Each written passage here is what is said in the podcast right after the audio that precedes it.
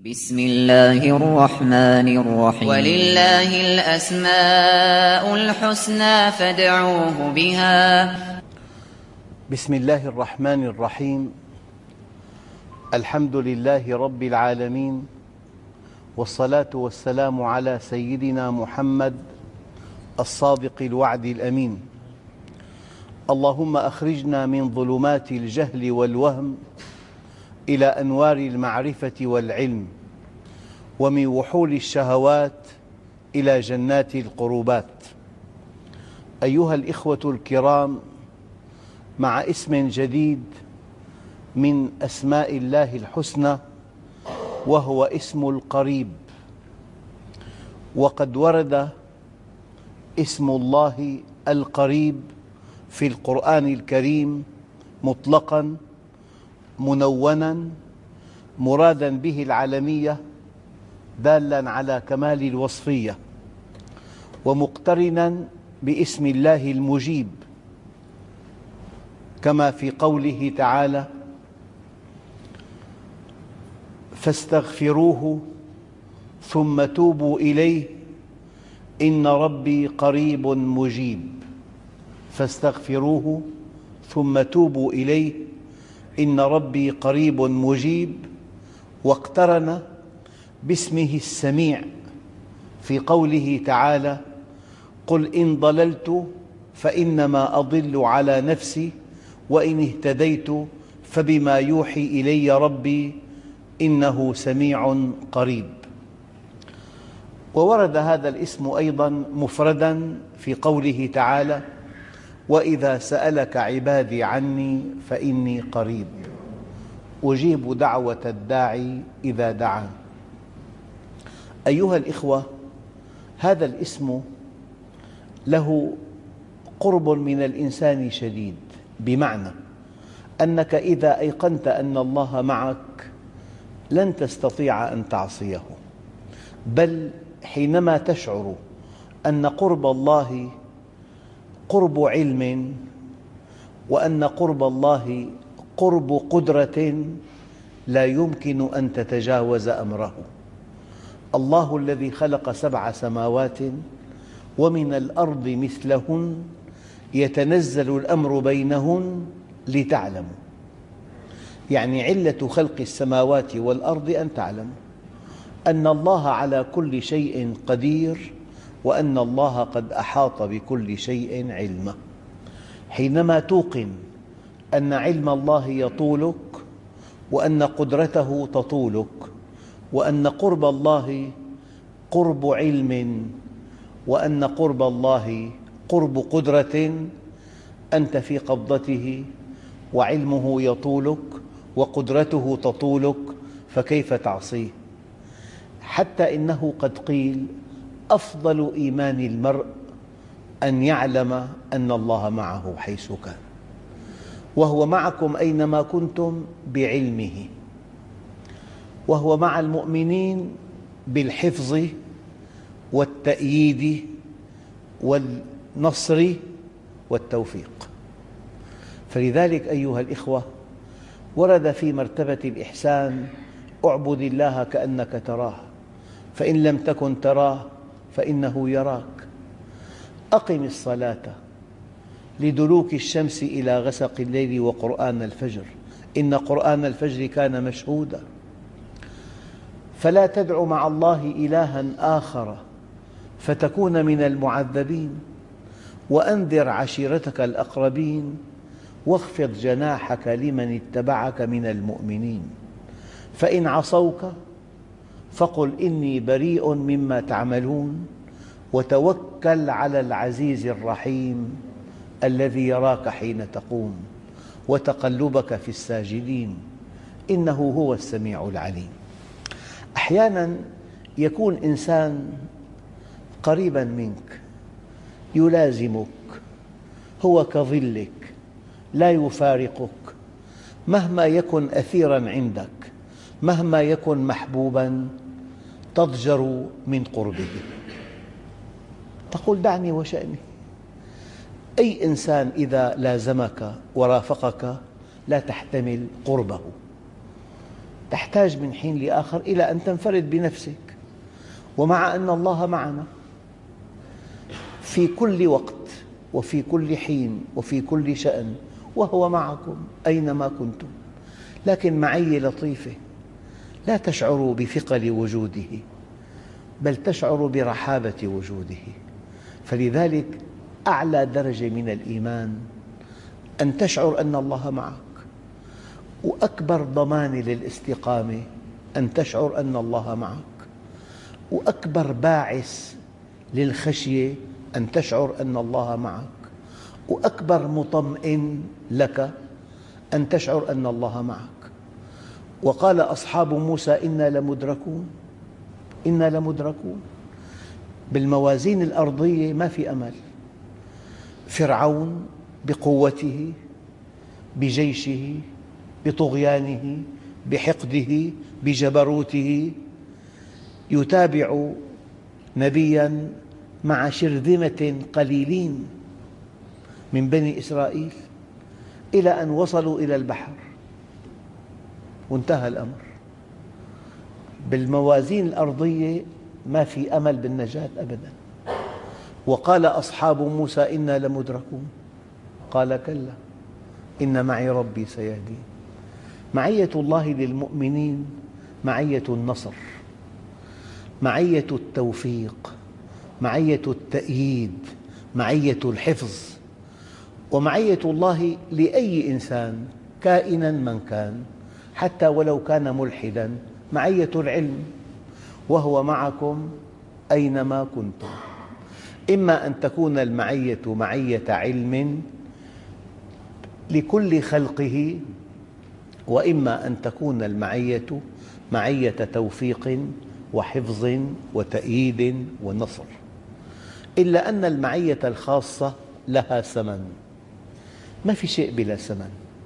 وقال الله إني معكم لئن أقمتم الصلاة. وآتيتم الزكاة وآمنتم برسلي وعزرتموهم وأقرضتم الله قرضا حسنا. إذا معية الله عز وجل لها ثمن وأعلى درجة بالإيمان أن تشعر أن الله معك قريب منك هو أقرب إليك من حبل الوريد. قال بعض العلماء أقرب إليك من روحك. امسك قطعة كهربائية وضمها إلى صدرك وضمها ضما شديدا مهما تكن قريبا منها ومهما تكن قريبة منك مهما شددت عليها الذي أقرب إليها منك القوة الكهربائية التي تحركها. لكن الله سبحانه وتعالى ولله المثل الأعلى. أقرب إليك من القوة التي تمدك بالحياة ونحن أقرب إليه من حبل الوريد. فهو معنا. يطلع علينا. يطلع على خواطرنا. على نوايانا. يطلع علينا إذا تكلمنا فهو يسمعنا. يطلع علينا إذا تحركنا فهو يرانا. يطلع على قلوبنا إذا أضمرنا. لا تغيب عنه غائبة ولا تخفى عنه خافية. هذا الإيمان إلى أن نصل إليه. نكون قد حققنا تسعة أعشار الطريق إلى الله. أن الله قريب. مرة ثانية فلا تدع مع الله إلها آخر. فتكون من المعذبين وأنذر عشيرتك الأقربين واخفض جناحك لمن اتبعك من المؤمنين.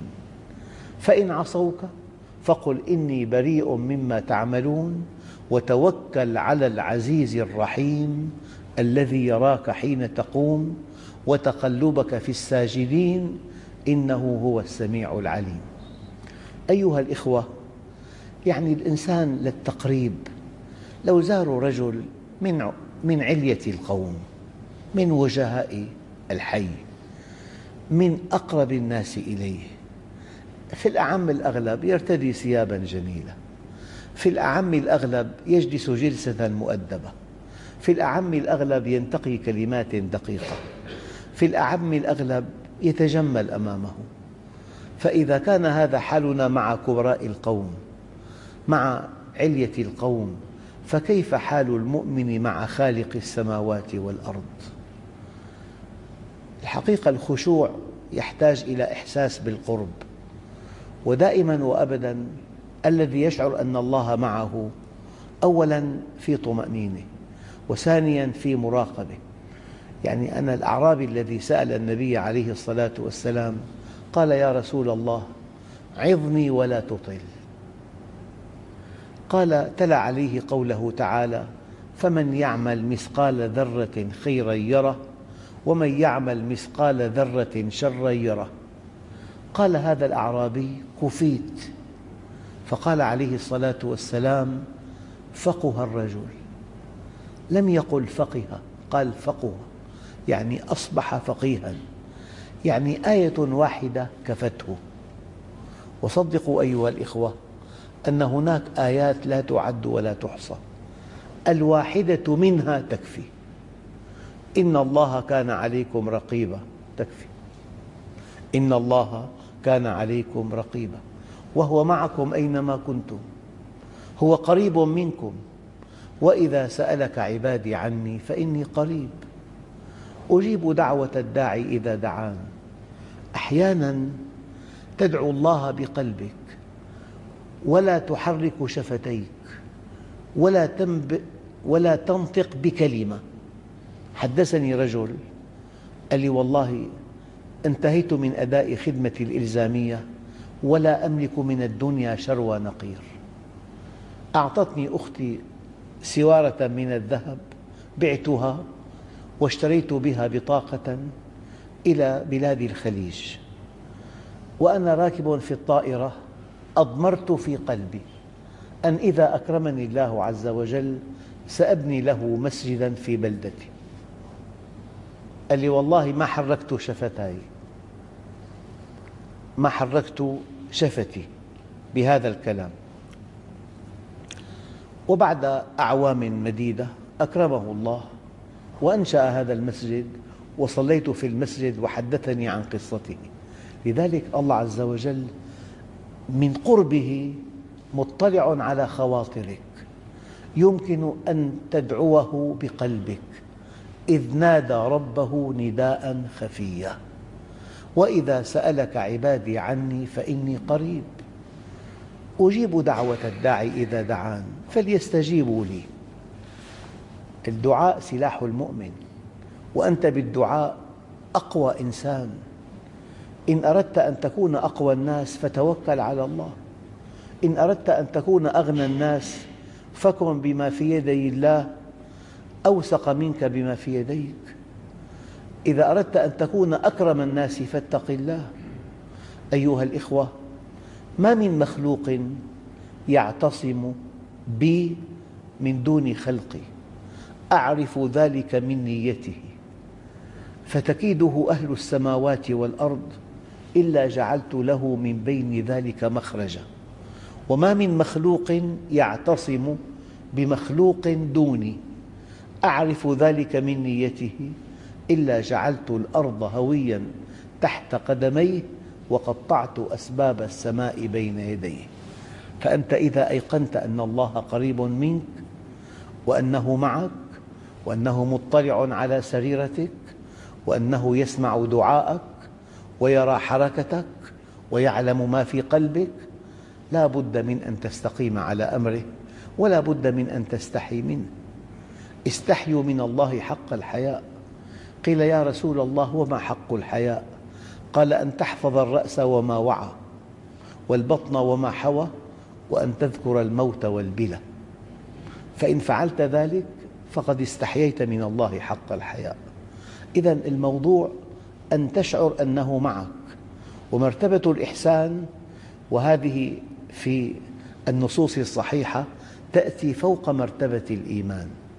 هناك مرتبة الإسلام ومرتبة الإيمان ومرتبة الإحسان. مرتبة الإسلام أن تخضع للواحد الديان أن تخضع جوارحك لمنهجه أن تؤدي زكاة مالك أن تصلي الفرائض. أن تدفع الزكاة أن تحج البيت أن تغض البصر أن تكون صادقا أمينا عفيفا منجزا للوعد راعيا للعهد. هذا هو الإسلام. قالت الأعراب آمنا قل لم تؤمنوا ولكن قولوا أسلمنا. فالإسلام أولا. مرتبة الإسلام خضوع الجوارح والأعضاء لمنهج الله عز وجل. أما الإيمان أن ينعقد مع هذا الخضوع صلة بالله عز وجل تقبل عليه. لذلك الإيمان يزيد وينقص يزيد بالإقبال على الله وينقص بفتور العلاقة معه. الآن آه، ما معنى اسم القريب على التفصيل؟ أول معنى آه، هناك القرب المكاني. القريب عكس البعيد. القريب يعني ليس بينك وبينه حجاب. البعيد بكل معاني الكلمة. نعم. آه، هناك قرب المكان. قال تعالى إنما المشركون نجس فلا يقربوا المسجد الحرام بعد عامهم هذا. من معاني القريب قرب المكان. تؤكده هذه الآية الكريمة. إنما المشركون نجس. فلا يقربوا المسجد الحرام بعد عامهم هذا. ومن معاني القريب قرب الزمان. وإن أدري أقريب أم بعيد ما توعدون. إما قرب مكاني وإما قرب زماني. ومن معاني القريب في النسب للرجال نصيب مما ترك الوالدان والأقربون. في عندنا قرب نسب وبالمناسبة في قاعدة فقهية الأقربون أولى بالمعروف. من أدق هذه القواعد القرب النسبي والقرب إلى الفقر والقرب إلى الإيمان. عندك ثلاثة موازين في دفع صدقتك أو زكاتك. إما أنه أفقر أو أنه أقرب إلى الإيمان أو أنه أقرب إليك نسبا. إذا للرجال نصيب مما ترك الوالدان والأقربون ومن معاني القرب قرب الحظوة. أيام إنسان يكون قريب من إنسان. إنسان يحتل مركز مرموق وفي إنسان قريب جدا منه. يعني بإمكانه أن يدخل عليه بلا استئذان. بإمكانه أن يبوح له بكل شيء. هذا قرب حظوة. في عندنا قرب مكان قرب زمان قرب حظوة. هذا المعنى في قوله تعالى فأما إن كان من المقربين فروح وريحان وجنة نعيم. كيف هو قريب؟ قال هو قريب من خلقه كما شاء وكيف شاء. هو القريب من فوق عرشه أقرب إلى عباده من حبل الوريد كما قال تعالى ونحن أقرب إليه من حبل الوريد. ونحن أقرب إليه منكم ولكن لا تبصرون. حتى إذا بلغت الحلقوم وأنتم حينئذ تنظرون يعني إنسان حضرته الوفاة أقرباؤه زوجته أولاده إخوته حوله قريبون منه يضعون يدهم على جبينه وهذا على يده يقيس ضغطه. كل هذا القرب قال ونحن أقرب إليه منكم ولكن لا تبصرون. لذلك حينما تصل إلى أن تؤمن أن الله معك دائما تكون قد قطعت تسعة أعشار الطريق إلى الله والإحساس بقرب الله عز وجل أكبر باعث على طاعته. وأكبر باعث على الخشية منه والإنسان حينما يرى أن الله معه يقبل عليه يا موسى أتحب أن أكون جليسك؟ قال كيف ذلك يا رب؟ قال أما علمت أنني جليس من ذكرني وحيثما التمسني عبدي وجدني أنا جليس من ذكرني لذلك القرب من الله قمة التدين. قمة الإيمان أن تكون قريبا من الله. والقرب من الله يعني الانضباط. القرب من الله يعني الشعور بالأمن. القرب من الله يعني الشعور بالسكينة. القرب من الله يعني الشعور بالسعادة. الشعور بالرضا. هذه المعاني الدقيقة جدا. لذلك القرب من الله يعني الشعور بالأمن. سيدنا يونس وجد نفسه فجأة في بطن حوت. بمقاييس الأرض مرة ثانية الأمل صفر النجاة صفر. بطن الحوت يقف فيه المرء يقف في فمه قائما. وجبته المعتدلة أربعة طن. الإنسان كله خمسين كيلو. وجبته المعتدلة بين وجبتين أربعة طن. نبي كريم يجد نفسه في بطن حوت. في ظلمة الليل وفي ظلمة البحر وفي ظلمة بطن الحوت. العلماء يقولون تحت مئتي متر ظلام دامس ظلام دامس. إذا أخرج يده لم يكد يراها. ففي ظلمة الليل وفي ظلمة بطن الحوت وفي ظلمة البحر. فنادى في الظلمات أن لا إله إلا أنت سبحانك إني كنت من الظالمين لأنه يحس أن الله معه. فاستجبنا له ونجيناه من الغم. أروع ما في الآية أن التعقيب نقلها من قصة وقعت إلى قانون مستمر. قال وكذلك ننجي المؤمنين. فاستجبنا له ونجيناه من الغم وكذلك ننجي المؤمنين. لذلك المؤمن سلاح الدعاء. إحساسه أن, أن الله قريب منه وأن الدعاء هو أقوى ما يميزه عن غير المؤمن. يكون الدعاء له قوة لا يملكها خصمه. نعم. أيها الإخوة الكرام من ثمرات اسم القريب أنه ينصرك. لا تخشى في الله لومة لائم يعني حينما أدى الحسن البصري أدى واجب العلماء في التبيين وبين وسمع الحجاج مقالة الحسن البصري وغضب غضبا شديدا وتوعده بالقتل وقال لمن حوله يا جبناء والله لأروينكم من دمه. وأمر بقتله وجاء بالسياف وأرسل في طلبه. دخل الحسن البصري إلى مجلس الحجاج فإذا بالسياف جاهز وإذا بالنطع قد مد. فحرك شفتيه لأنه يشعر أن الله قريب منه. فحرك شفتيه وإذا بالحجاج يختلف أمره يقف له ويقول أهلا بأبي سعيد أنت سيد العلماء. شيء غير متوقع. وما زال يدنيه من مجلسه حتى أجلسه على سريره.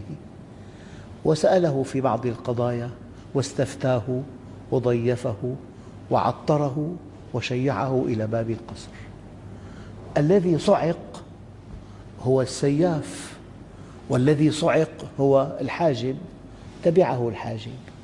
قال يا أبا سعيد لقد جيء بك لغير ما فعل بك فماذا قلت لربك؟ قال قلت يا ملاذي عند كربتي يا مؤنسي في وحشتي اجعل نقمته علي بردا وسلاما كما جعلت النار بردا وسلاما على إبراهيم. أنت حينما تشعر أن الله قريب منك تدعوه في أي وقت. وفي أي مكان وفي أطباق السماء راكب طائرة وفي أعماق البحار راكب غواصة وعلى سطح الأرض وعلى أي مكان في الأرض وفي أي حال. لذلك الشعور بالقرب من الله شعور مسعد. الشعور بالقرب من الله شعور مطمئن. الشعور بالقرب من الله شعور السكينة التي تسعد بها ولو فقدت كل شيء وتشقى بفقدها ولو ملكت كل شيء والحمد لله رب العالمين.